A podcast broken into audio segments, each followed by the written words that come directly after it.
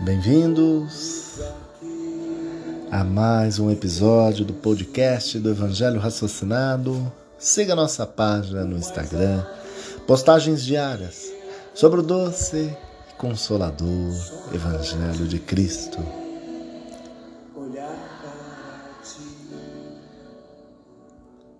Episódio de hoje.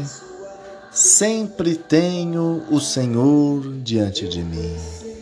Com Ele à minha direita, não serei abalado. Salmos, capítulo dezesseis, versículo oito. Como não balançar diante dos mais duros golpes da vida? Como não estremecer diante das dores que machucam o coração quando a pessoa amada, inesperadamente, parte para a pátria celestial? Como ficar em pé diante da descoberta de uma doença devastadora em nós ou em quem amamos?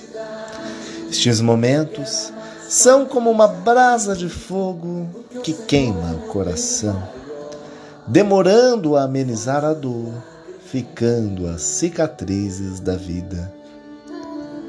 O sofrimento, que é inevitável, é muito maior quando não compreendemos o amor de Deus, quando não entendemos a sua infinita perfeição. Ele, o Pai de amor, criou dois elementos essenciais no universo: o fluido cósmico e o princípio inteligente. Deste último nasce o nosso espírito, a alma que habita o nosso aparelho físico. Um pode até acessar com a vida orgânica, o outro é imortal, persistindo mesmo após os mais duros golpes da vida material. Jesus, o nosso bom pastor, encerrou a sua sublime missão no mundo com esta última prova: a certeza da vida além da vida. A cada dia, a humanidade caminha para entender que não somos só matéria e chegaremos ao ponto de compreendermos que a verdadeira vida não é aqui, e sim no plano celestial. Lá encontraremos uma felicidade mais bela, uma justiça mais justa, uma alegria mais alegre, um sorriso mais feliz. Lá, o poder do dinheiro e dos títulos terrenos não possuem valor.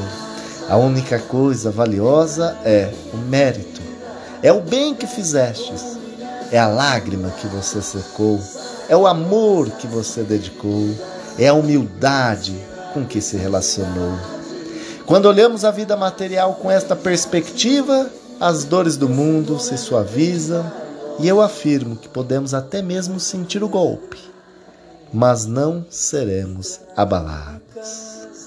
Estaremos firmes, serenos, para continuar a caminhada terrestre, na certeza que o amor de Deus vence as batalhas do sofrimento. Entra